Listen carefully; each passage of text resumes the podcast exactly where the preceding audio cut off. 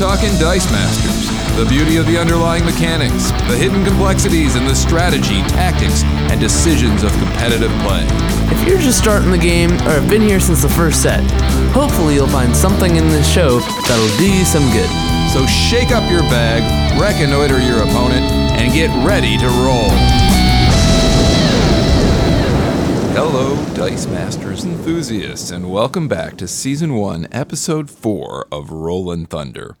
And this episode is a jam packed smorgasbord that we're hoping is going to help get some of the newer players up and on their feet a little bit quicker.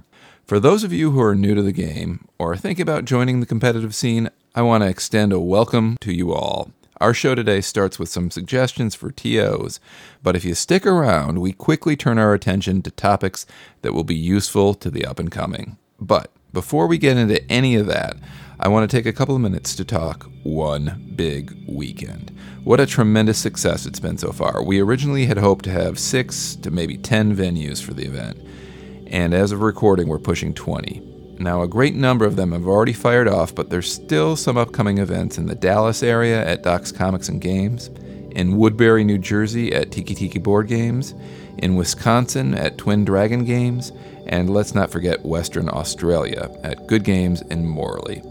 If you're in any of those areas, check out our One Big Weekend page for info on those events at rollinthunder.xyz forward slash OBW. And Rollin is without a G or an apostrophe.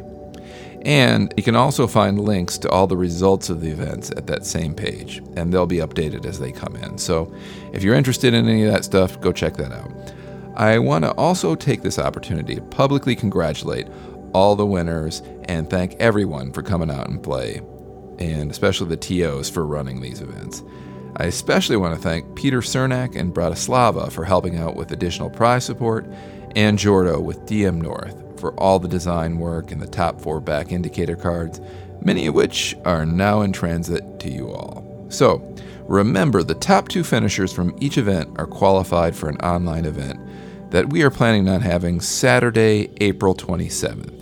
If you finished in the top two at any of these events, you have until April 13th to decide if you'd like to play in the tournament.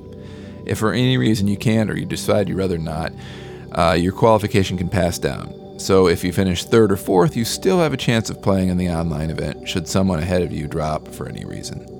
Just so everyone knows, we're prizing this event with a factory set that I took home from Worlds, so hopefully that'll entice you to join in. And if you're a little bit nervous about playing online or you've never tried it before, the Dice Coalition has a how to tab with incredible resources to get you the info you need. Just go to the main dicecoalition.com homepage and look up to the top right to a tab called Online Play. All right, Lucan, let's get busy. Let's do it. All right, today we're going inside the inside because we've got the man behind the lore in studio with us to cover the fundamentals. That's right.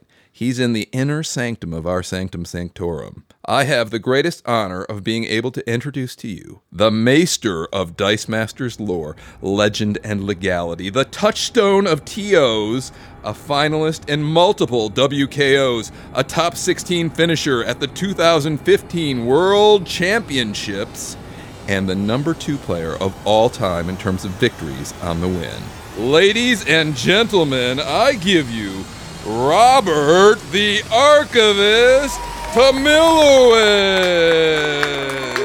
Hey, good morning, gentlemen. right, Robert, welcome. I'm so I'm so happy to have you in studio, nonetheless. Uh, you get to see how the sausage is made. yeah, it's wonderful. I wish all you guys out there could see this wonderful studio. I mean, it's just glorious. The eye of Agamotto is hanging right around my neck right, Right. now. There you go. All right, so. Let me ask you, as number two on the win. So obviously, you have been around since the get go. Oh, yes. As, as one of the originals, how did you get started? So I was watching the Dice Tower quite a bit uh, with Tom Vasel. He does his reviews, and he did the review of the AVX set. And I looked at this game. I go, "Wow, that's pretty interesting," because it looks similar to a game that I was part of back in the early uh, 2000s, late 1990s, which was called Dragon Dice. It was a game that Wizards of the Coast first put out, and then I was part of the publishing company SFR Inc. that obtained the license for that game. It was basically a combat dice game, is what it was, with unique dice of different races, you know, elves, goblins, etc. Cool. So that intrigued me when I saw the review of Dice Masters. And that was at the time where the starter sets were really hard to get for AVX because they just sold out. It was so popular. WizKids didn't anticipate the great demand they had for them. So it was really hard to get that. And I was able to buy a gravity feed of AVX, which at the time was only 60 packs, right? Right. But they were really hard to come by at that day. Uh. They were actually easier to come by than the starter because I was proxying sidekick dice with regular D6s because you couldn't find sidekick dice anywhere. Right. And so I then said, okay, great. I want to go play this game. And I hunted around Southern California. And that's when I came across Comic Hero U in Fullerton. Mm-hmm. And myself and the owner, Enrique Munoz, we just hit it off automatically. Yeah, great guy. Yeah, and you played there dozens of times, so you know the shop. Mm-hmm. And I then said, well, I'd like to TO the scene there, and that was in the middle of 2014. And we started off with a couple players, and it grew to a high, I would say, of 16 plus. Right. And then it kind of averaged out. Now we're down about eight Right. regulars, mm-hmm. but the scene has been going on for almost five years now. That's awesome. And and you have any advice for people who are new to the game or have just picked it up with the new LCG format? And they're asking about, you know, how do I start a scene? Any advice for folks like that who are thinking about it today? Believe it or not, I'm going to have a reprint of an article I did the Reserve Pool on how to do that. But really, there's a couple points. First is having a good store partner is pretty key. I've been very fortunate that Comic Hero U Yeah. has been a great partner. I mean, buying the product, staging the events, et cetera, et cetera. He's got a really good relationship with the distributor too, so that really helps, right? Right, and and well, and also a good relationship with WizKids Mm-hmm. because we are constantly showing in Win that we are running games, Right. and, and we're doing it consistently. I'm going to stop you for just a second there and make a point because I've noticed that there's a lot of places that play and they don't enter their information into win. Yep. So WizKids and and the distributor aren't getting the feedback that oh, there's this whole community out here that's actually thriving. So if you're playing, just put it into win. It doesn't matter what your record is. It really doesn't. Just put it in, and then they'll have the information, and it will help the game. Right, because that's really the only gauge that WizKids has that would say, "Hey, there's a scene here," and then you have to reach out. You know, don't be passive and wait for WizKids to come to you. You have to reach out. We've we've reached out several times, and WizKids has been very accommodating to us as far as OP kits, as far as we've already hosted, see three or four WKOs. So those are the things that get your scene noticed, and then you get more and more support from WizKids in regard to these events or any of these other products. Yeah, it's kind of a self fulfilling cycle too, because your generosity in terms of OPs and all promos and all that kind of stuff is sort of legendary in the community. So people have naturally just come there because you're you're always been very very generous with that kind of stuff, and Right. then that just feeds makes a bigger community, and then it means bigger numbers on win, and it just keeps going. So enter your your information into win. I guess is the bottom line there. The next point talking about how to create a scene is don't uh, restrict yourself to just the standard formats. Uh, be creative. I know that a lot of your scenes uh, are just it's very creative. You come up with some of these off the wall things, and I'm talking about stuff that's that's going to tax the players, not just okay. Let's play an event where all the dice have to be the same color, or we're playing with characters that start with a certain alphabetical letter. Think of some things that really could challenge your players, and not to the point where uh, if you're a new player, you're going to be totally uh, out of your element or off the deep end. But just fun things. Yeah, I, I like to try to get things where we're going to force people, not force, but encourage people to use cards they might not have used before, just to break off some of the OP combos that kind of can make a casual scene, you know, less fun. Let's just put Well, it that way. right? And that's going to get into a couple other points I'm going to talk about. The, the next is be flexible with rule interpretations. Mm-hmm. I don't mean have your own house rules, but there are many dice that are just different colors, but they have the same stats on them. And a player say, "Can I use that storm die instead of this storm die, or, or whatever?" Right. You know, be very flexible with that. Don't be so rigid that you're going to discourage. Again, anything you're going to do to discourage someone to come back, you got to be careful with that. Yeah, this is all fun, and and part of the thing with our community, I think that separates the Dice Master community from some of the other ones out there, is that I can count on my one hand the number of times, and I've played hundreds and hundreds of games now where I've had like an unpleasant experience, and usually half the time that's me getting frustrated with with my own rolls. You know, Oh, it has yeah. nothing to do with the other player. Uh, so We've you- all been there, yeah. yeah, we just want to, you know, the whole idea is to come out and have fun. And especially with the new Justice set coming out with the limited dice numbers, just proxy a die from earlier. They have the same stats mostly. And, Right. and I can't think of a TO is going to give somebody a hard time, uh, at least in a casual scene. Now, maybe when we get to like Worlds or Nationals, you got to be more rigid. But Well, w- whenever we have a WKO, normally I'm the one TO on it, so I'm not playing. Mm-hmm. And I let everyone, especially our regulars, know that okay, on casual play, I'm a little le- more relaxed on certain things. In tournament play, I'm not at all relaxed. I remember there was a time where there was a WKO, and believe it or not, both players had 21 dice. okay, right. and then that you would say that's an automatic disqualification. And I said, no, it didn't affect the game itself. So I just said, you guys just Right. you know check your dice. But when I and also say rule interpretations again, be consistent. So if you're going to be judging, especially, you want to be consistent in your rulings. Yeah. Uh, you obviously want to make the correct ruling, and in some cases, you really got to think on the fly a little bit because some ruling, not every situation is spelled out in a rule. For sure. But then you be consistent, and again, go with the you know the weaker option, if you will. That's always Mm-hmm. good advice, and especially don't rule something that's going to give advantage to your buddy or what have you. For Yeah, I mean, if you're a new player and you're like looking into beginning to like play at a local scene and it's listed under the win as like a tournament, and you're like a little bit intimidated by the fact, ooh, it's a tournament. It seems like a big deal. You know, the people are gonna be sticklers. I have to be rigid. It's people will accommodate you, and it's it's really not a big deal. It's just fun, and it's no no big deal. It's not that way at all. And in fact, we are very welcoming. We're psyched to have any new players come, and we're oh, happy yeah. to teach you and coach you through things. So please come out and play if you want to play. And then don't be afraid to ban cards to help your scene. I think I mean, yeah. Also, when it comes to banning cards, something that you do at Comic Hero U, which I think is really good, is let's take the uncommon fix it for example. I love that card. I, I like That's all why I banned it Fix-Its. because it's your card. But um, well, you haven't. But until recently, it wasn't banned. But you banned the common fix it. The uncommon fix it, you have not banned. Right. And that was that was my fix it before my fix it was the common fix it. So the Hellfire Club uncommon is the card that enables that card to be so strong. and the Hellfire Club is banned. And Hellfire Club is banned. Yep. Because it's it's an enabler. Enablers aren't as fun to play as like wing cons. You want to traditionally like it's more fun to ban the enabler than it is to ban the thing that's actually winning. right because then you got to be more creative with your win con, which is fun. Exactly. More creative. You you know, I think that's part of the. I'm glad you brought that up, Robert, because I think that's really part of the TO's job. Because you're going to have people, people who are spikes, and they're just spikes. They're they can't help it. They that's where they are. And um, a TO's job is sometimes to just curtail that effect for just to help everybody else who's going to be coming And- too. and- And then then the bands does do the job, right? Yeah, and I don't have a problem with spikes, you know, that type of player mentality. Mm-hmm. Yeah. Uh, because that's what banning cards helps kind of level that a little bit. Right. Because uh, everyone wants to be competitive, and I encourage competitiveness.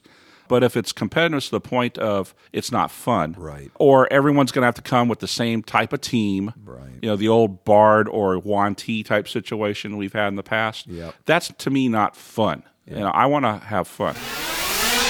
Another point is start a league. I think we're on our oh gee, I'm gonna tax my brain here. I think we're on our tenth league now, and I've I've had a lot of enjoyment. Now I'll give you a word of caution. As a TO, it's going to be work for you. Yeah. It's not just everyone show up and then you haphazardly put it together. Uh, as a TO, you have to organize it. You have to keep the scoring. You have to keep uh, if you're doing a, a a legacy league, the team that wins those cards are now banned from future events in the league. So. Uh, you got to keep those lists up and all of that. And we have cash leagues in ours. So I think we've passed $1,000 total of, of all our cash leagues and total prize pool. So, and I think, and I see ours has got a whole stack of hundreds on his desk.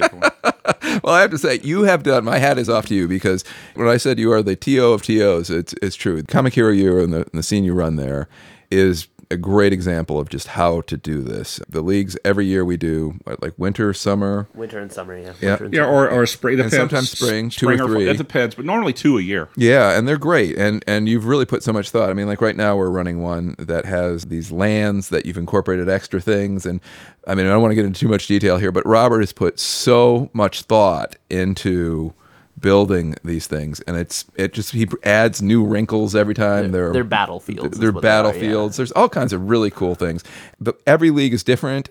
It's always fresh, and um, you know, my, I salute you on that because that's one of the reasons the scene has continued so strong for all these years. Yeah. And I said my final point for TOs is uh, listen to your players, get their input. Uh, don't think you have all the great ideas. I know that Lucan, you come forward when we did the uh, uh, the Halloween version of what was that format? Uh, the nappy knockout. That's what it's called. Yeah. So, uh, you know, Luke can come up with some ideas and you incorporate those. And that way your players have some vested interest. And hey, I'm being listened to and play some stuff that they like to do as well. So, all that to me builds a really healthy scene. All right, so we've been promising we were going to do an episode dedicated to the newer players out there. And here we are. So, Robert, when you introduce the game to people for the first time, do you use any analogies to other games to help set the table for them? So, obviously, you're looking at a deck builder because you got cards. But the difference here is it's full disclosure. You're not holding cards that your opponents can't see and you're waiting for them to play, a la like Magic, The Gathering, for example. But really, it's a kind of a hybrid where you have the dice rolling and then you have a deck building aspect that's full disclosure. Everything's right there and open. But really, I would say chess as far as it's open, but there's a lot of uh, strategy and intricacy beyond just the pieces and the board you see. Yeah, it's got a lot of kind of as, as a hybrid. I mean, Luke and always like to talk about it as a as sort of Dominion meets Magic. Well, I mean, Yep. what do you think about that, Luke? And what, what was your thought on that? Well, it's similar to Magic a little bit. The gameplay aspects, as far as like combat and fielding stuff. Your main step and your attack step kind of resemble Magic more. Right. But your clear and draw, roll and reroll, that sort of thing, resembles Dominion more because Dominion also is a game of relatively ultimate information because you know what cards are in play, you know what your opponent has bought if you can keep track of that. It's a little bit more taxing to remember all that stuff in Dominion, especially when you're playing with more than two players. Right. But you can know what's there and you know what's out there, right? Because all the cards are face up in the middle of the game, like in between all the players. And also, it's obviously a deck building game. So you have that same kind of cycle where you buy the thing, goes to the, your like discard pile slash use pile slash whatever that would be, and when your deck runs out or your bag runs out, you refill your bag or deck with all the cards that you just bought or all the dice that you just bought. So that kind of system is the same as Dominion, and uh, the the main step attack step is a little bit more similar to Magic. Also for the resource management, the way that they you have like gold, copper, silver, that sort of thing in Dominion is kind of similar to energy in Dice Masters. The way that you buy stuff, that whole part of the main step, also similar to Dominion. Yeah, and one of the things I think that's really cool about the ultimate information system too, that is in this game and should be less intimidating for new players, is that unlike uh, games like Yu-Gi-Oh or Magic or something, where the, all the cards are hidden, and to like really be good at it, you have to learn all 10,000 cards or whatever so you can anticipate what you might see.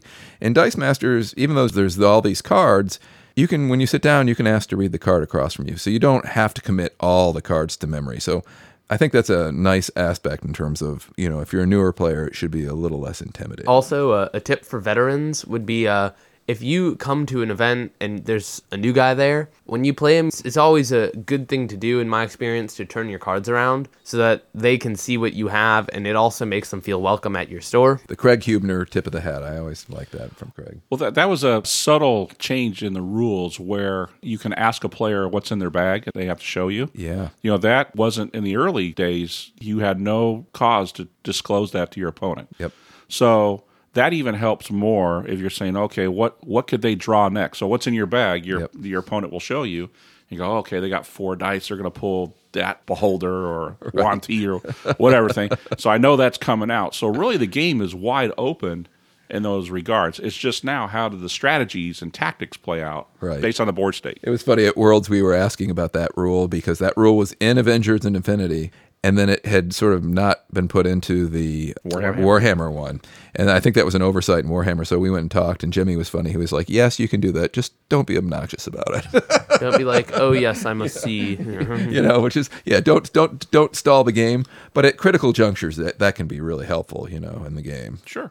All right. So when you sit down, Robert, and you first teach someone who's totally new to gaming altogether, mm-hmm. how do you go about teaching them? Well, to, as the person who's doing the teaching, set up teams that are not complicated. You want to have teams that don't have a lot of uh, globals on the cards. You want to have a lot of these uh, intricate abilities. You want it to be pretty much straightforward. So then that way you're not caught up in, oh, well, when that card triggers this, this happens, and you're going to confuse and probably discourage a newer player.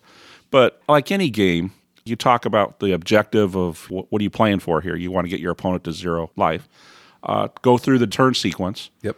So they know what it is. Then go through the play mat. In other words, what's all these little squares mean and how the dice move. And then just talk generally about combat. Talk about it, but then to me, once you get to that point in the game, then explain it in more detail because now you have a die against a die, how to attack a block, etc. Right. And I also kind of gauge my audience. Uh, for example, if we're doing a comic book day, is is one time where the store will have a lot of uh, traffic, and I would set out teams that were popular at the time, mm-hmm. especially if there was a movie that was just released. Right. Now we have so many different cards and characters, you can pretty much build anything of that flavor. And that attracts especially the younger kids because they associate, oh, there's Superman or, you know, there's Wonder Woman, what have you.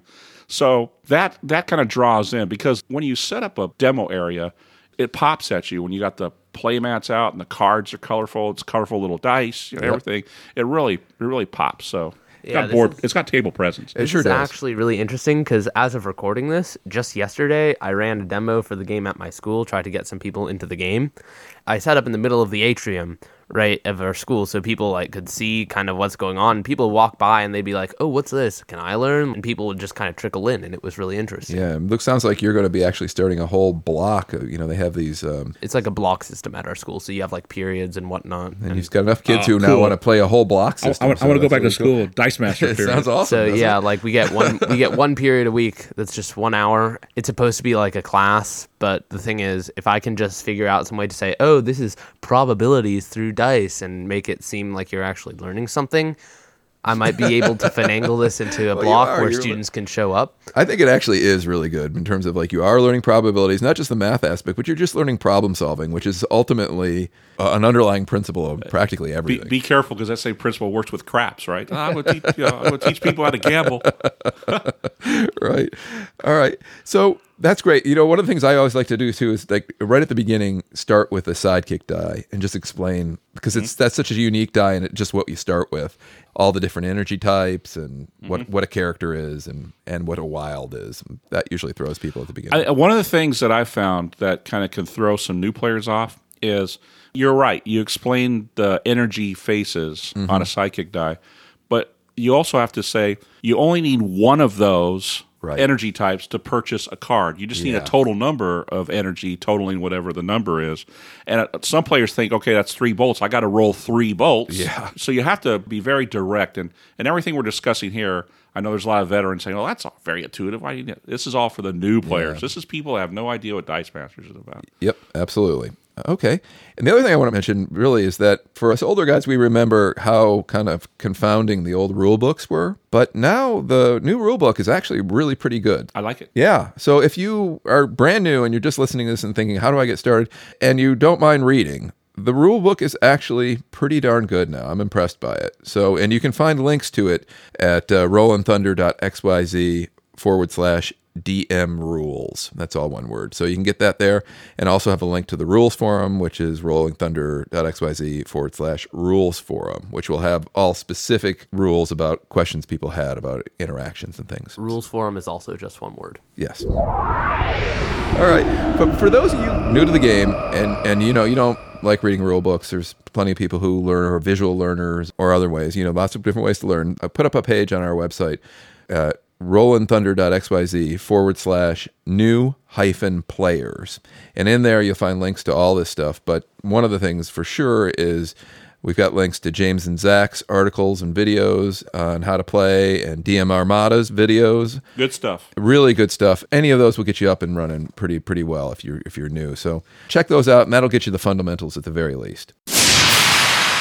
Robert, I have a question for you. We, we were talking to Ben about one of the what cards he picked was Doomlance, and we were talking about using Doomlance with Deadly. Oh, and Oh, yeah. Deadly talks about like characters being knocked out at the end of turn and trying to figure out, okay, when is exactly the end of turn? Because Doomlance will do all this damage to people. So, what, what do you think about the Doomlance action card that's coming out in Justice and the Deadly character combo? So the Doom Lance has the condition that says when an opposing character dies KO'd this turn, it its a controller loses one life. So it's KO'd this turn. Whereas Deadly says dice that are KO'd at the end of the turn. So wait a minute, this turn at the end of turn is that the same thing? The answer, you know, is yes. This turn is part of at the end Okay, cool. of the turn. So Deadly is going to be a pretty neat little ability combo with Doomlance. Yeah, because Doomlance forces all opposing characters must block this turn, right? So if you make them all block that deadly character, they're all going to be wiped out, and you're going to take damage for every single so, one of them. Yeah, dice affected by deadly would trigger that lose one life effect of Doomlance. Right. So if you if your opponent's got a pretty like like you like to do, Arj, you like to put like a twenty sidekicks in the field. Like, Right. Okay, that's no problem. Doomlance you. Well, that's great. Well, we now have an answer to that. The end of turn Un- and unaf- deadly is still this turn. Unofficial answer, guys. I think we can probably all agree to play it that way. Hopefully, all right. All right, so let's talk types of damage out there. We've we've got two main ones, right? Direct and combat. Mm-hmm. Can you define direct damage for us? So direct damage means it's damage other than combat damage. So let let's say you roll a certain ability that says deal two damage to your opponent. Right. Okay. That's direct damage. You know, direct to the face or what have you. Because it's not resolved via combat. Right. And that's why direct damage effects can get around any elaborate defense that your opponent can do with their dice. So you have all these dice, okay, if you attack, I can do this, I can do that. Well, I'm not going to attack. I'll just do direct damage to you. Right. So there you go. One thing to note also is the difference between life loss and Yeah. damage. Good point. So, for example, the promo Spider Man the Amazing from the Avengers era of promos, when he attacks, you pay a certain sum of fists, and uh, then your opponent loses half their life rounded down. Mean. Um, mean card.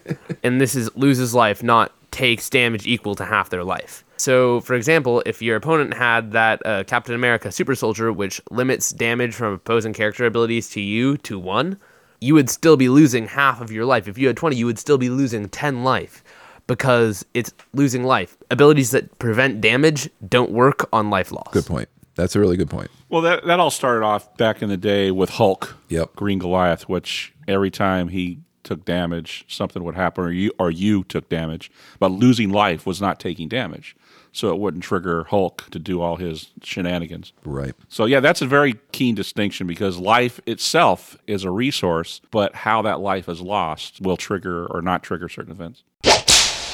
All right, so let's talk some basic glossary terms. What's your definition of ramp and churn? So I ask everyone to go to the Dice Coalition and read the article I put out on that about ramp, churn, and cull. Mm-hmm. But ramp is the ability to move dice into your prep area so you can roll them on your next turn or be able to draw more than four dice on your next turn. Okay. So that's like ramping up the number of dice you'll roll. Got it. And why is that important? Because that's a resource. Energy is a resource. And if you're only pulling four dice, the most you can then roll potentially in energy would be eight. If you roll four two energy faces on all your dice. Right. So obviously you want to buy those better cards, five, six, seven costs. That's why ramp's important. Or buy more of the lower cost cards in any given purchase. Or use globals if you need to. Or have energy to do other things. right.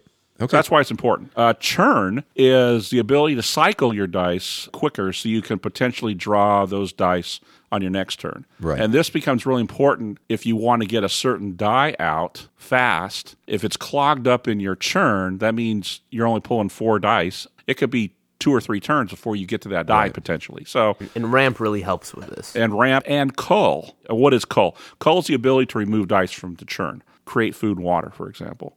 You can pull dice from your bag, and if you don't like those dice, you can put them in your use pile. I was thinking about that Rip Hunter that allows you to throw three away. You know, that's a perfect example. There's of a that, lot of them out there, but okay, I've got 10 dice in my bag. Technically, if I'm only pulling four, that's three turns to go through that bag. Yeah. A cull ability says, well, I can pull those dice out and reduces the number of turns I can potentially pull that die. So cull becomes important. And there's a lot more abilities now that cull die, which I like. And to get to the things you need faster. That's Yep. great. Okay, you know, you mentioned some of your articles. Let's get into those because you've written so many great ones. It started back in the reserve pool and has moved on to the Dice Coalition. I'm going to link to a bunch of them on the new players page at rollinthunder.xyz forward slash new players. That's without a G or an apostrophe. And you can find links to the articles we're going to talk about today in this episode's show notes, which you can find at rollinthunder.xyz forward slash 104. Again, no apostrophe or G. Yeah, that's for season one, episode four. Let's start with your article, Inside the Game, number eight The Basics of Team Building. Okay. You, you talk a lot about defining the win condition. Can you talk about that a little bit? So you'll you'll hear win con. That's winning condition. What it is is that's the defining card that's going to win you the game. Got it. And it could be one card or a combination of cards that enable you to pull off whatever the abilities are in those cards to win you the game. Right. And that's the first thing you want to look at with, okay, what is my winning condition? And that's the card you're going to build around. That's the card you want to start off with. Because depending upon what that win condition is, if it does direct damage, if it's through combat, if whatever it is, you're going to put support cards around that card that will bolster you getting that win con in place Right. faster. I think one of the things that was interesting in your article too, you talked about like how a competitive team builds, and this day often have a primary card, and then they often have a secondary card Right. that the player can switch or pivot to if the primary con is stymied by like say Shriek or something, right? Yeah, and this is the beauty of the evolution of Dice Masters that you have more cards. You know, in the early days, you know, there was only a few hundred cards. So you really didn't have a lot of variety there. It was pretty much straightforward win conditions. You didn't have a subsidiary win condition. Now, because of the abilities on cards, there's more variety. And, and it's good team building, especially at the competitive or elite levels. You always want to plan for if my win con gets shut down for whatever reason, if it's text blanked or I just can't get that die out or what have you Right. Uh, what what can I pivot to? Right. And obviously, you want to pivot to something that can synergize best with your primary win condition, i.e., energy synergies or affiliation synergies, to build in a second win condition that gives you another option. Yeah, so a great example of this is um, the common Fix It and the common Hulk, Power of Attorney. Both dice like to use Magic Missile. They're both fists. They're both expensive, so you probably have the same tech in order to get it cheaper, like uh, Ring of Winter or Kree Captain. So, depending on who your opponent shrieks, you can just pivot the other way, and your team's still going to be good. This is the important part about you have to. They both have to synergize around the same support cards, right? Because a lot of newer players, and when I was new, I did this too. You try to have two completely different directions you can take your team because you haven't experimented with a lot of the cards yet. You like a lot of different varieties of, of things. You're like, wow, I like this thing, but I also like this thing, and I only get to play in tournaments so often. And you get caught up in this whole idea of wow, there's so many things, and you try to do like two separate four card teams, and as a result, you have two four card teams, which is twice as slow, and you're not going to do very well with those teams. Right. If you're going to do two win cons, they have to synergize with the rest of your support. I mean, how often did we say, "I wish there was ten card slots for my Exactly. for my uh, characters in action"?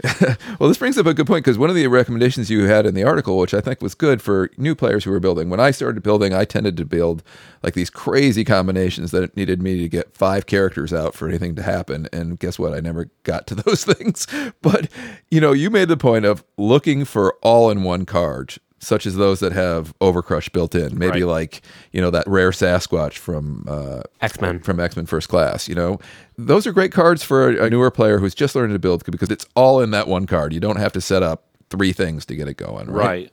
Right. And again, how are you doing your win con? If your win con is a direct damage or a combat damage win con, and Overcrush is a great one if you're going to combat win con. Right. Because, okay, you blocked me, but I can still go in for damage. Can you define Overcrush for those who are new to the thing? So Overcrush is if I attack and you block, and if you do not block all of my attack value, anything left over goes directly to you. Right. So if I have a, a seven attack and you blocked me with a four defense player, three of that damage would go through. Right. Provided I knock out every blocker that is put up against me. Yep. So if a blocker survives, and this is where I put a bunch of bubbas against it because I hope you know I want one to survive because at least I'll block that damage. But I'll probably lose a lot of dice in the in the engagement. That's where a lot of these useful cards come in, like uh, the common Dum Dum Dugan, where you can KO a sidekick and he lives, and you can block this six cost overcrushing character with 20 attack with your two cost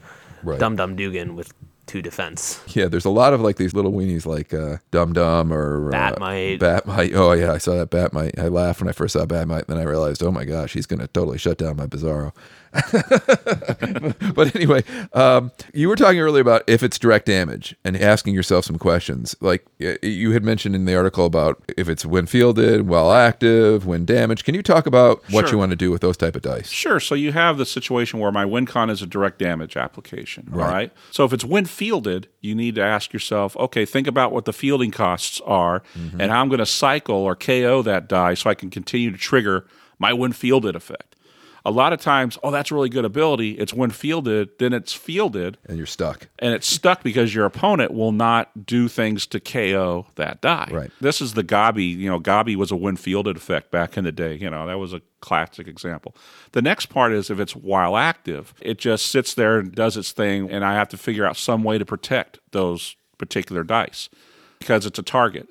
May has a, a lousy defense value, so it's very susceptible to my opponent taking out my while active die. Right. My mind always jumps to the rare Colossus from AVX when I think of these great while active effects that just uh, sit there and That- kill you, right? yeah, that was that. I call that the time bomb type card. Once once it hits the field, it's basically you're on a clock because unless you've got something, your opponent's going to be doing damage to you. right. Yeah. every- so, so some examples of what Robert's talking about are some ways that you can make these cycles happen. For example, with one field abilities, Truce, Fabricate, Blue Eyes White Dragon are all great ways to get these cards cycling if your opponent doesn't want to KO them.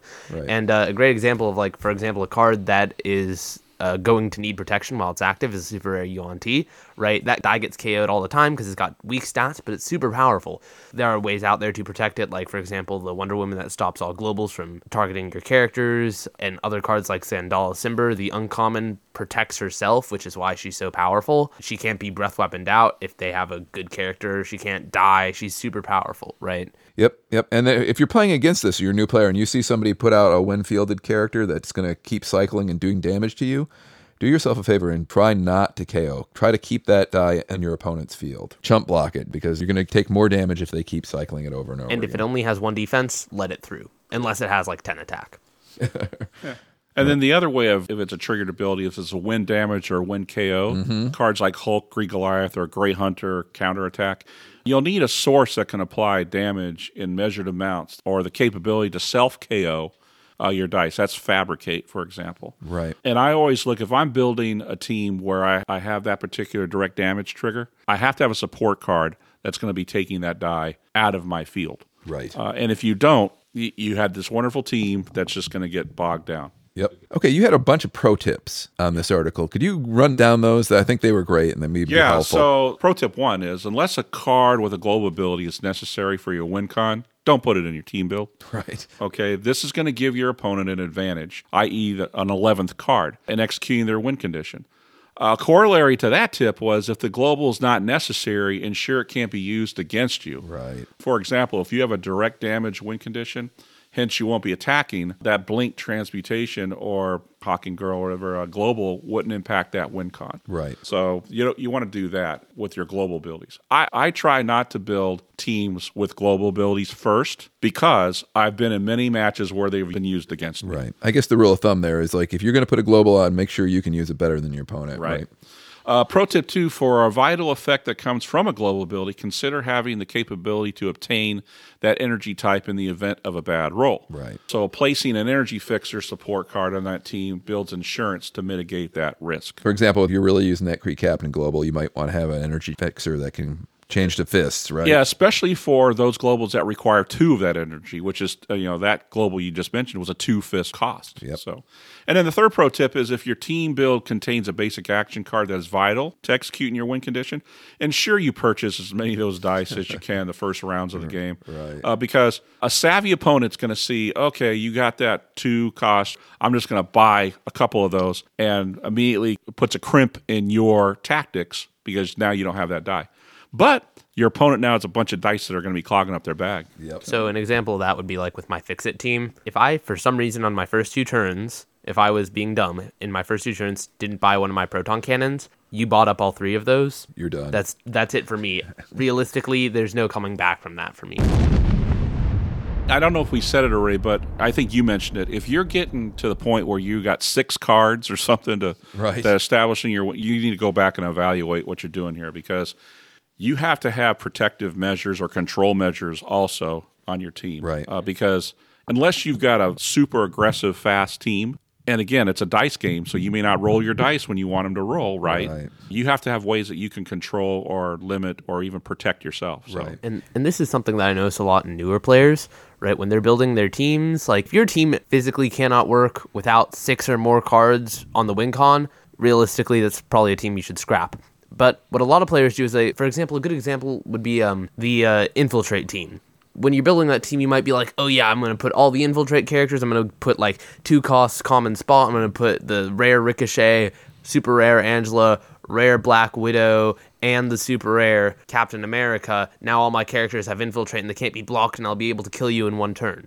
But as you're playing that, you might realize slowly you need to start taking cards out of there. You need to say, realistically, how much of this team needs to be here? Probably the super rare Angela, probably the rare Ricochet, and maybe one other. But none of the other stuff is actually that important to the team. You'd be better off putting support there for your win con. and I've seen that a lot, and I've done it a lot in the early days too. A certain keyword or ability, and I've got to have three or four cards with that same keyword or ability. Well, now you come to the realization I got to purchase all that stuff, and then I got to field all that stuff, and hopefully it, it happens when I need it to happen in my dice roll. In other words, the character face comes up when I want it. Right. So, well, why don't I just have one, maybe two character cards of that ability, and I max out the dice on that card. Right. So therefore, I'm not having to worry about buying so many different character dice. I can just buy multiple of that one. Now, obviously, all your eggs in one basket, right? So if my opponent can blank or they can do something to nullify that card, and that's maybe why you want to have a, another option. Right. But I don't need to have every character on my team with that ability because economies of scale. You're going to have to buy all that stuff and then do all, and it's no, not worth it. Especially when card slots are are a finite resource here. And one last thing I want to talk about this article before we move on to the next one is the synergies in energy type and affiliation. Right. When would you go mono energy or multiple affiliation? What's what's your thought on that? So mono energy reduces variability. So I don't need to have several different types of energy come up at specific times for me to buy the cards required for me to get my engine rolling. Mm-hmm. But now you've got abilities out there that can really stifle a mono energy team. But it, it's all a matter of since it's a dice game, if all I need to have are bolts, then I've got a one third chance on all my sidekicks to roll a bolt. It's either a wild or a bolt, right? And then when I start buying my bolt characters, they're always going to have bolt energy. So I'm going to have bolt energy for everything I need. I don't need to worry about, okay, I got to roll a fist and a shield and this and that in order to buy stuff. So, and, and as well as uh, you have to look at your globals too. So you want to have that same energy for the globals you want to utilize as well. Yeah. So at the beginning, if you run a mono energy team, you may run into trouble right at the beginning. You know, you may have a bad roll at the first and you can't buy anything, but then later in the game, you're going to get the energy you need to buy. but the there's rest of your but there's a remedy for that now with energy fixers. Yep. Now take my bolt example. I, I had a one third chance, but now with an energy fixer, I have a fifty percent chance. Yep. Because it's a sidekick that I can convert to the energy I need.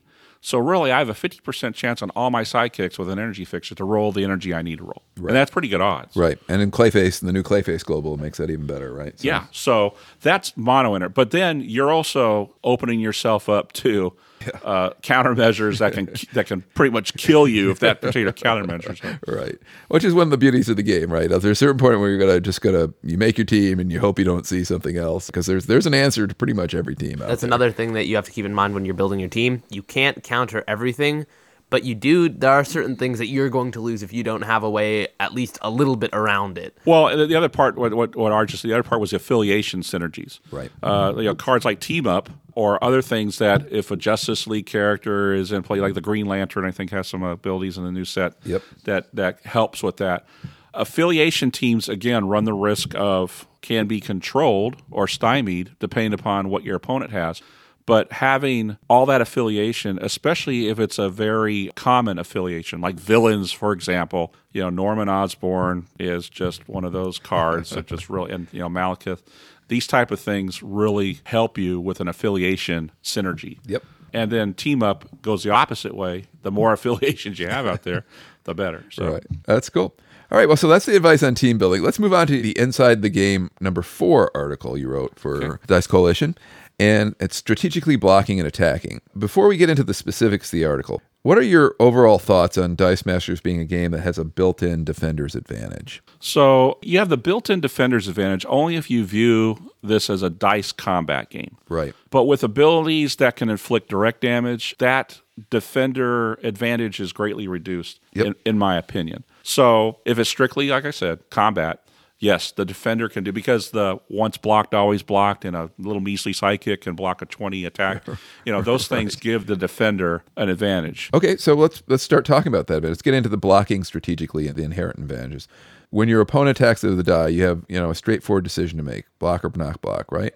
Right. What are, what are all the strategic layers that are in that? So before you decide to block, kind of think ahead and ask yourself these questions. First is why did your opponent attack with the die? Right. Especially if that die has an effect of when damaged or while attacking, things of that nature. You know, it's triggering some type of effect. Or it's maybe forcing you to do something. Or maybe it's a win fielded that wants to be cycled, right? Right. So you're you have to look at if I KO that die, does it also do other things that aid my opponent? So why did they attack with it? Right. Then ask yourself, are they intentionally trying to KO their own characters to give themselves ramp or excuse me to their win con? Mm-hmm. So should you help them do that? Right. All right. Depends if you're gaining tactical advantage by doing that. Clear their field if you say I'm not going to block, let that die through, clogging up their churn. But you're also taking damage in that case. Right. So you have to be careful. Ask yourself those questions. Now there's a couple of pro tips. Use your opponent's attackers to KO your blockers and give yourself additional dice on your next turn. So a ramp opportunity for yourself. Okay, great. And then the other pro tip is take advantage of an opponent's attack to block with one of your dice having a win fielded ability so you can cycle it. If they're not looking at your potential blocking, so they're making the mistake on the strategically blocking side of it, saying, "Okay, I'm glad you attacked with that, so now I can go ahead and get that KO to cycle it." Right. So, Right. Okay, so that's that's blocking strategically. How about attacking strategically? Any any So again, you kind of got to flip it. Why did you attack with that die? Uh, what would be the outcomes if the die was blocked or not blocked? And how does that decision to attack impact the game state? Okay. So those are the things that you have to look at. So remember that the defender has a lot of choices, which led to your statement earlier about the defender advantage. Right. They can block or multi-block, and has an advantage in that they can get to re-roll their KO dice mm-hmm. plus the additional four they're going to draw before you re-roll yours. So if I'm the inactive player, any of my blockers, that's my ramp. The KO dice are my ramp for my next turn. Right. So that's why abilities that send KO dice to use, for example, uh, Ra's al Ghul's Peace Through Domination is a really good card, or Namorita was another one I think was used in a couple of world Oh yeah, she was surprisingly strong. yeah, you know? aquatic beauty. Those things, why they're relevant because that takes away from the defender those dice to roll on the next turn because those KO dice go to the use pile. The last article I want to talk to you about today is uh, Inside the Game article number three Reconnoitering Your Opponent or Reconnoitering Your Opponent, depending on the tomato tomato situation we're in here. what do you What do you mean by reconnoiter? And and then maybe you could talk a little bit about that. So again, reconnoiter is just basically taking an evaluation of the situation before you do anything. That's basically what reconnoitering in a nutshell is. When you sit down to play, everything's in front of you. The only thing that's hidden is your opponent's attention. And even if you know the cards real well, you can kind of guess that Right. based on what cards they brought. So you see all the information you're going to need. So take stock of that. So the first thing is, and this is pretty much a, uh, a player courtesy, I'll call it, is what globals do you have? Yep. Okay. And I always will tell my opponent I have this global before they even ask. I'll say I have this global, this global here, and uh, and if it's a global that my opponent's not familiar with, I'll sh- give them the card. Yep. They can look at it. I won't tell them why I put it on my team, Right. but at least they, they'll know what the global is, and they can determine what my strategic plan is on their own. I'm not going to give them that. So that's the first thing. It's very easy to do. So if a card with a global ability has one die on it, Yep. most likely your opponent has no intention of purchasing that die. Yep. Assuming that the card is not a max of one. They got that card on their team strictly for the global ability. Got it. Which is why if you have less than 20 dice on all the cards, Right. add an extra die on those cards so it kind of masks your intention a little bit. Got it. That's clever. Okay, cool. And then the next thing about reconnoitering is looking at their primary and secondary win conditions. Right. Some things will be pretty obvious. If you watch the meta or you're kind of keeping track of what teams are being played, you kind of know, okay, that team does this. So you pretty much know what the win condition is. But knowing your opponent's primary win condition uh, will enable you to disrupt their tactics and better counter their strategy. So if you have a team engine that needs to take a little time to build up, I may want to switch to attack that goes into control Right. so that I prevent my opponent from getting their win con up before I can stabilize the board set. So often overlooked and a little more difficult to determine is the potential secondary win condition. Right. Because your opponent can pivot to that in the event that their primary gets stymied, right? Yep. Yeah. And it also seems like one of the things you're evaluating here early on is who has the faster team. That's right. So if I have a team that takes a little time, I know that. Right. Hopefully you know that. Right. And my opponent's win condition is something that's very fast. And that's why you have to have more cards than just your win condition cards in your team. You have to have some control stuff. Or you might have to shift your own style. Like I remember sitting down and playing against uh, Jimmy at Worlds, and he drafted. He had he had his incredible Dark draft. He, he, he got drafted. He got Darkseid and Parademon. And I just had the uncommon Catwoman, and I just decided uh, the only way I win this game because he had inevitability on his side was just if I can just spam Catwoman as fast as humanly possible at Yep. that stage, and I was just able to do it by the skin of my chinny chin chin.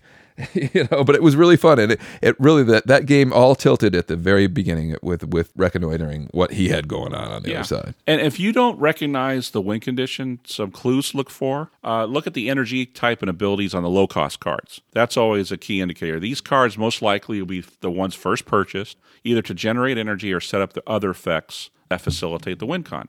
So examining what they do in conjunction with the abilities on their other cards, you can probably decipher a win condition if it's not readily apparent. I always say the first three turns are pretty much choreographed. You're not going to deviate too much from those first three turns.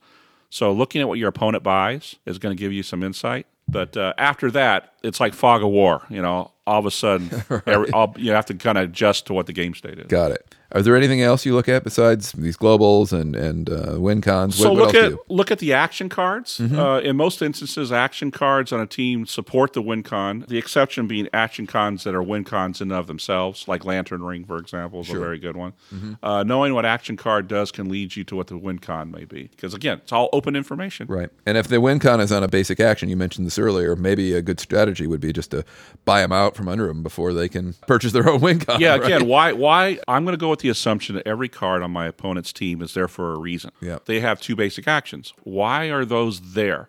It's to have a global. Then I say, can I use that global myself? That's why if Resurrection or Villainous Pact is pretty common, I won't bring it because likelihood my opponent's going to have it. So why waste one of my slots for a card that I'm going to probably see used against me?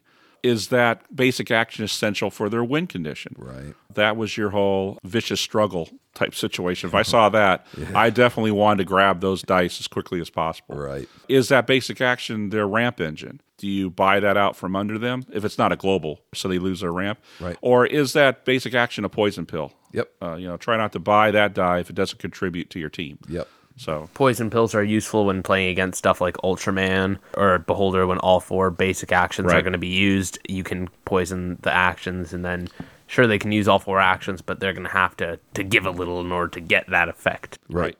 That's great. And so, is there anything else? So now we're looking at globals. You're looking at trying to decipher their win con. You're looking at their action cards. And then I think the last piece that you had to take a look at their pieces of control. Can you talk about that a little bit? yeah. So how are they going to prevent or thwart you from doing what you want to do? Right. So, do you have a better way to counter and mitigate their control card's impact? If it's a action die, a basic action die, maybe you need to buy that yourself quickly. Right. Look at globals that are control effects. If you think you need to save energy, or imagine a strategy of how you can best play around those globals. Good point. This is the whole shriek versus shriek type battle. Yep. And normally you'll kind of want to wait until your opponent triggers first, because Yep. then you can shriek their shriek, and then it's out of the way, right? Okay, well, this leads me on to, I think, this whole idea of the, the globals that are control effects. Because you are a player who having played you, oh, God, countless times now. Oh, dozens of times. Yeah. right? But you love to use the globals for control effects. And that gets us into our next section, which we like to call Breaking, Breaking It, It down. Down. So, for our Breaking It Down, Robert, I've asked you to pick out a taunt deadly combo that you particularly love to use and explain how to set it up and get it rolling. So, I hand it over to you. So the the one I really like, I haven't played it that often, but I really like it is Poison Ivy Red mm-hmm. and the global on Ra's al Ghul. The two one that takes a villain affiliation. yeah, away. the, the global that takes away the villain affiliation. Can you remind the listeners what uh, Poison Ivy Red does? So Poison Ivy is when she blocks or is blocked by a non-villain character die, she gains deadly till the end of the turn. So and can prevent all damage to Poison Ivy by non-villain character dice, which means she's not going to get knocked out. Right. Boy, she does so many things, I mean, including surviving dragons, right? Right. So that's why the Ra's al Ghul global comes in because it takes away the villain affiliation. So now you're all she's dealing with is non-villains. Right. And then she has deadly. So boom, anytime she's engaged, whether she's attacking or she's blocking, she's going to do her deadly. So I love that combination. And you like to pair it with a taunt, and, and maybe you could explain the taunt. Yeah, so you, so the taunt is forcing your opponent's die to attack or to block, depending on what the taunt is. Right. So now I have poison ivy with deadly. I have a way to, if you have a villain, I can get rid of your villain affiliation, and now I can just throw that taunt on you, force you to attack or to block. I put poison ivy against you. She's not going to get knocked out because she's not going to take damage, and you're gone. Right. So it's a great control measure to eliminate your key dice. And if I have any other things I haven't thought about that move KO dice to used, Yep. then I can then further disrupt your churn by taking the KO dice out of your uh, prep area. It is super strong. So going back now to your previous article, if you're sitting down and you're reconnoitering your team, I'm taking a good look at that taunt, and I'm looking at that deadly, and I'm starting to think, okay, what do I need to play around that? Because that's going to be a headache, right? Any advice for people who see your team coming, and and uh, what should be they be thinking in this case? Well, the thing with deadly is, especially if it's comboed with things that force everybody to block, Yeah. it's really hard to get around. So if I've got some way to blank that card, Yeah. in this case, poison ivy is the is the linchpin. Yep. I want to get that card blanked before you set up your ability to taunt my shriek out. Right. Now, thinking that okay, that's a way to counter me. I'm going to have some way to taunt your shriek, Right. so that way it releases the blank you have on my poison ivy, and now I've got poison ivy back in play to do my shenanigans. Yeah, I mean, I've been thinking of all the chess moves here. It's like I'm thinking, okay, may- maybe I can get out Scarlet Witch to stop you from rolling that Doomlance, which is really going to wreck me against your Poison Ivy. But then you're going to try to taunt off my Scarlet Witch, Right. And so you know, it's just a layered, layered conundrum, And- right? Yeah, and the other things that I mentioned about that poison ivy red, she's got a, a low purchase cost. She's a three purchase cost. Yeah. And her total fielding cost, in other words, the sum of all her levels of fielding cost is a one. Yeah. So she's a zero zero one. Yeah. Uh, first, second, third level. So she's an economical die. Yeah. She's not costing me a lot to get her in play. That's why I really like that particular combo. I can I can do a lot of fun things with that. I like deadly. That's one of my favorite keywords. Awesome. All right, well, cool. We're running out of time, so let's move on to Justice, Doom Patrol, Mystic Spoilers. I asked you to pick three, and have at it. So I, I'm going to take ping first. It's a it's a purchase cost two, and what it does, it deals one damage and has boomerang on its burst, either single or double burst. Uh, with Attune Yeah. being a big thing right now, that card is going to really ramp up Attune teams Yes, it is. because it's low cost, so you can buy two in the first turn if you're rolling four dice, and you get one of your tune characters rolling, which you have a lot of low cost of tunes. You're now going to be doing some damage, so it's a it's a great little engine. Yep, and you don't even need Mr. Miracle to get it humming, right? Nope. So, okay. On my review, I criticized this card and You said did. it's pretty mediocre. The reason why for that primarily is because this is just not better than Thrown Brick, the way I see it, because Thrown Brick is more consistent coming around.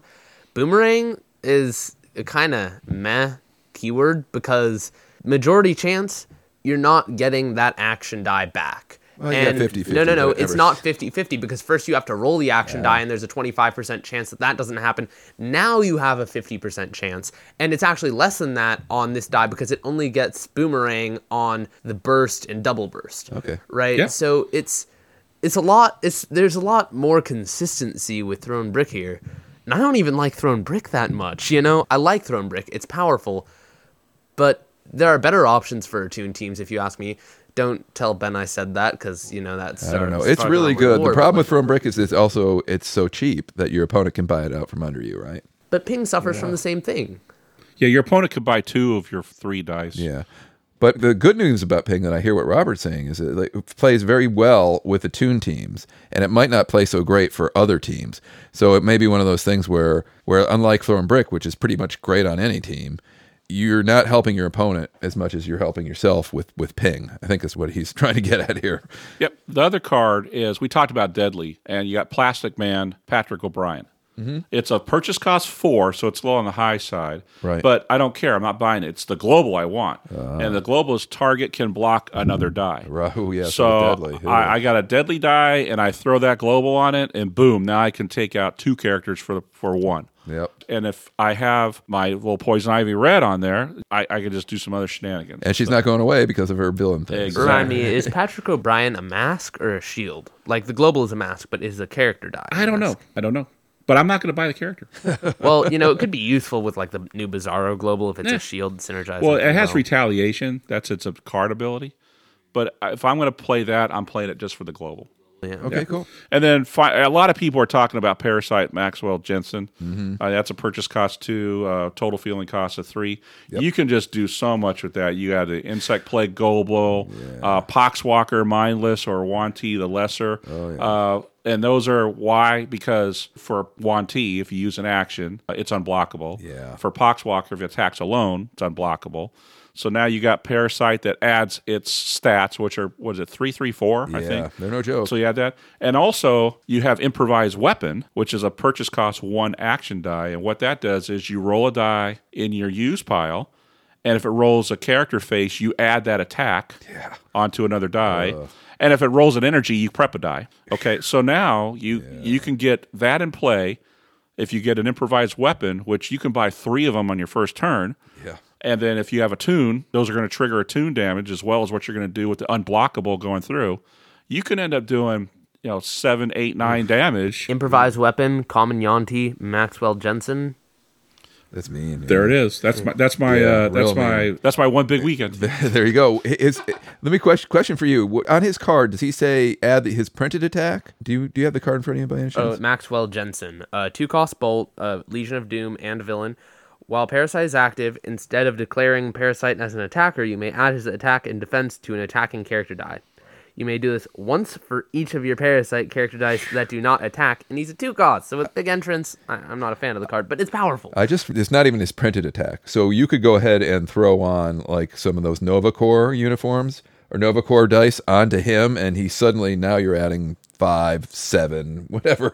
Yeah. You know, that's just mean. and the action die, if you're running an attune team, uh, whenever you place that Nova Corps, that's another attune damage. Yeah, wow. That's that's a, that's a great card. It really is a great card. Prepare to see that card a lot, everybody. And then the last one is that Scarecrow Professor Psychology. Mm-hmm. that's a purchase cost four, total fielding cost of three, and it's when an opposing sidekick is KO'd, you lose a life.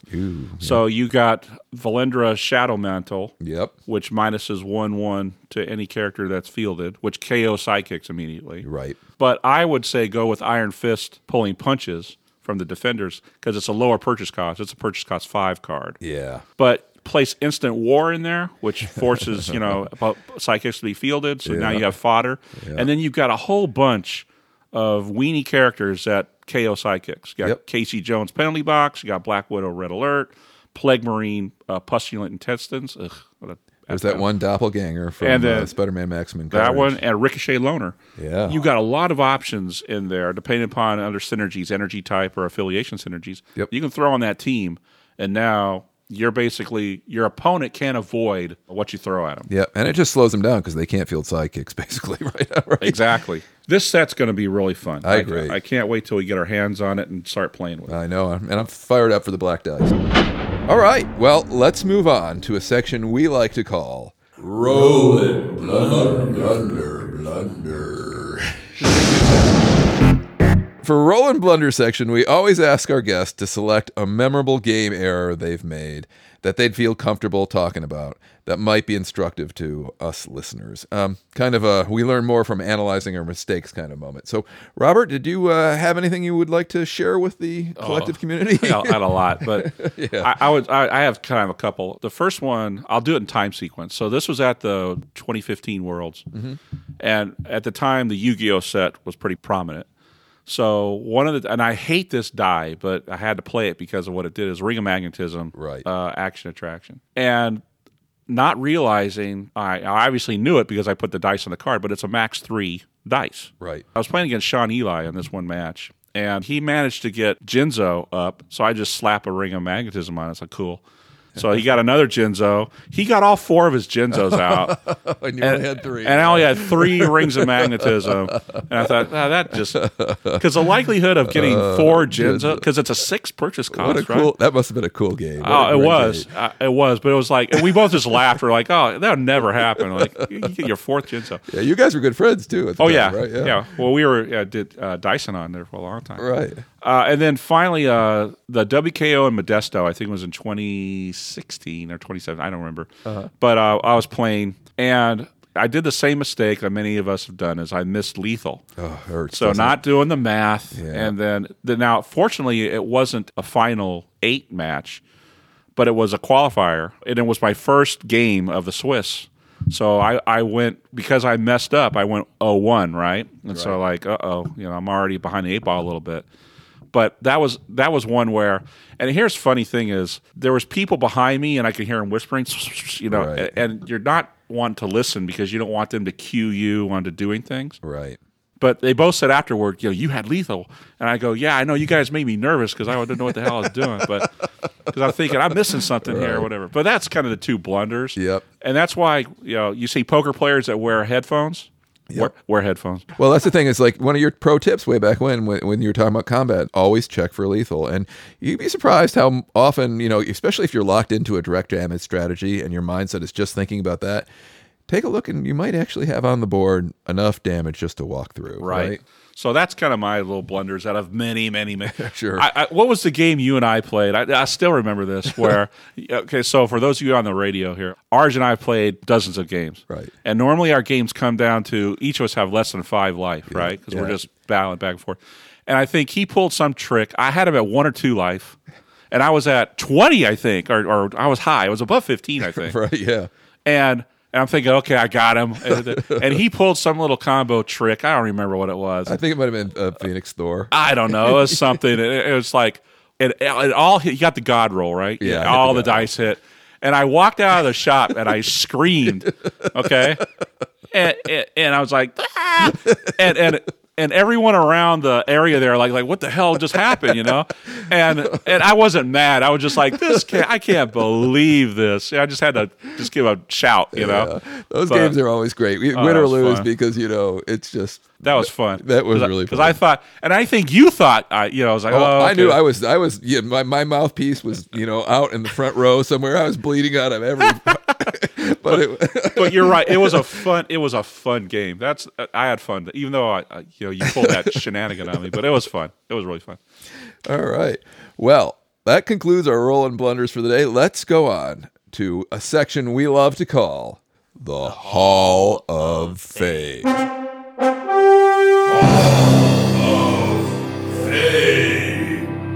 All right, so for our Hall of Fame section, we ask our guests to nominate one retired or semi retired player for our imaginary Dice Masters Hall of Fame. At the end of the season, we will count up all the nominations and induct one player into the so called Hall.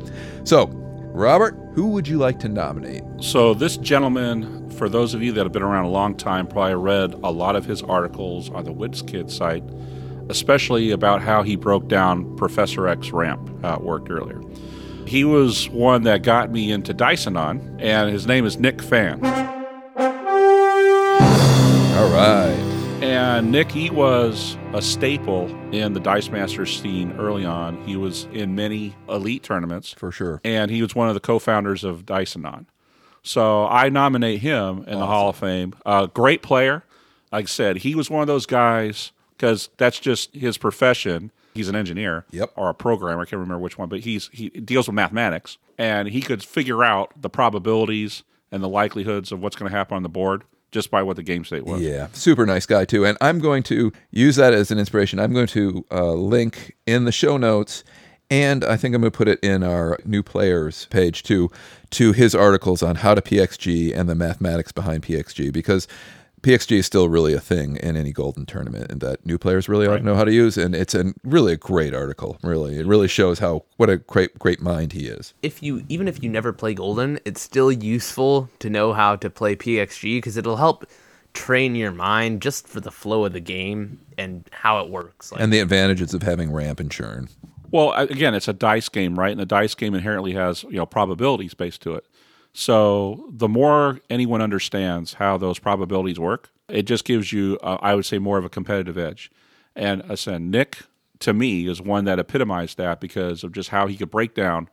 Okay, if this is the game state, this is likelihood you'll get X if you roll so many dice or whatever the game state is. So it really it gives you a deeper fundamental into the game.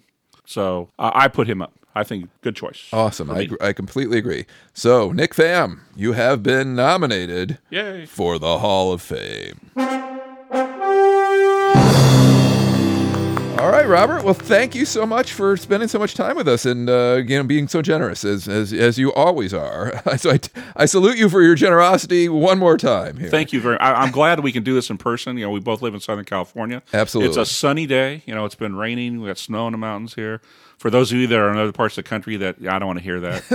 It's 20 feet of snow, it is gorgeous here. but it's a beautiful sunny day here in Southern California. So again, thank you all for listening. Really appreciate oh, yeah. the invite and, And- talking with you all. And uh, we'd love to have you come back in the future. Um, you know, we didn't get a chance to talk a lot about your particular teams because we were talking new players and new scenes in this particular episode. But Right. in the future, I'd love to have you come back and, and talk about maybe even your one big weekend team that you've got brewing here. So Ah, probably. Uh, yeah. See, I'm not. I'm not a. I'm not like uh, other people that you probably. You know, you had Shadow Meld on Patrick earlier Mm-hmm. and everything. I, I'm, they're the brewers, what have you.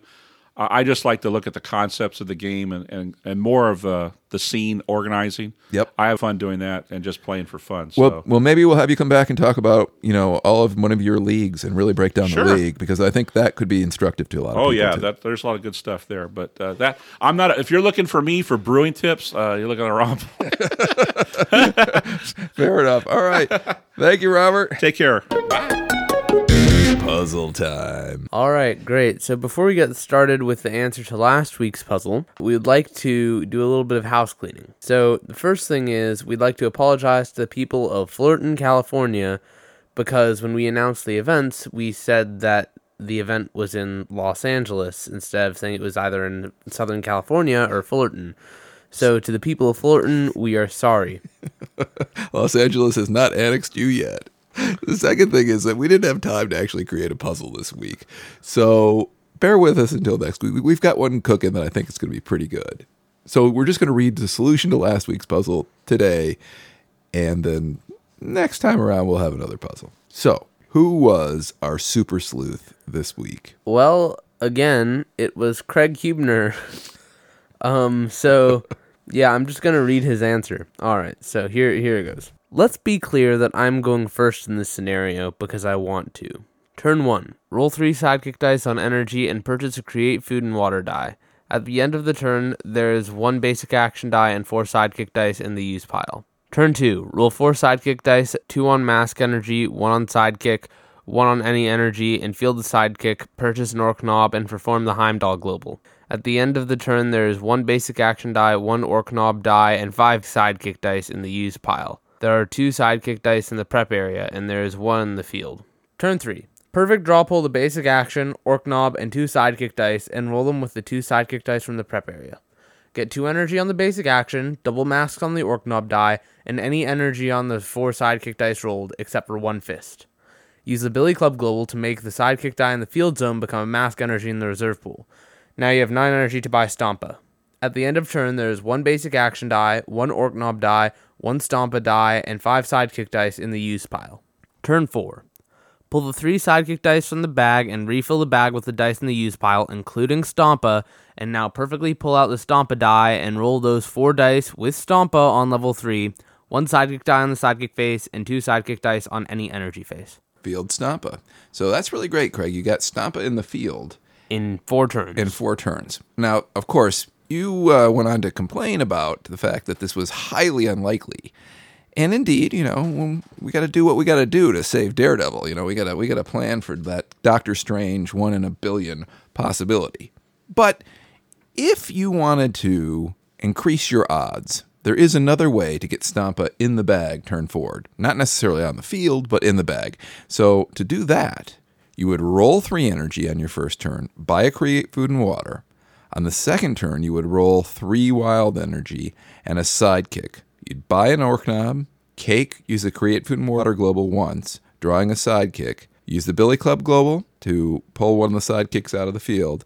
And on your opponent's turn, do another create food and water global, pulling another sidekick out and adding it to your use pile. Then at the beginning of turn three, you have six sidekicks in your use pile. And in your bag, you have two sidekicks a create food and water and an orc knob. So you've got a perfect four pull. You roll them all, and you roll cake on its action face, orc knob on a double energy face, and two sidekick dice on the wild energy face. You use the cake global to put all the sidekicks back in your bag, play the create food and water action, and prep all the sidekicks from your bag. You buy another orc knob, and on your opponent's turn, you use the PXG Global to field another sidekick. You roll everything wilds on the sidekicks, double energy on orc knobs, double energy on the cake, and you buy Stompa with energy to spare. You cake global into the bag in your main step of turn four and complete the puzzle. Okay, so that's our puzzle. Stay tuned next episode for a new puzzle. Well, Jeru and Boher, Lucan. That's right. We hope you new players got something out of this. And next episode, we plan on getting into the results from one big weekend and possibly talking about online play if you guys are curious about it.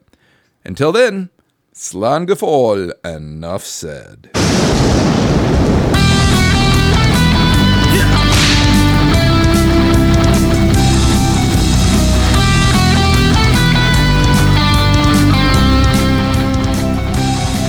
Well, that's the end of turn five, my friends, and it's time for the final clear. We hoped you enjoyed today's show. You can find us at rollinthunder.xyz without a G or an apostrophe, where you'll discover all the links necessary to listen or subscribe to the show. You can also reach us by email at arj or lucan at rollinthunder.xyz. Our theme music was created by Jesse Weiner. We're in no way affiliated with WizKids, other than we love and celebrate the game of Dice Masters. So keep on rolling, August Nar Lagagia de Lao. We'll be talking again in two weeks' time with another guest. So stay tuned, enough said.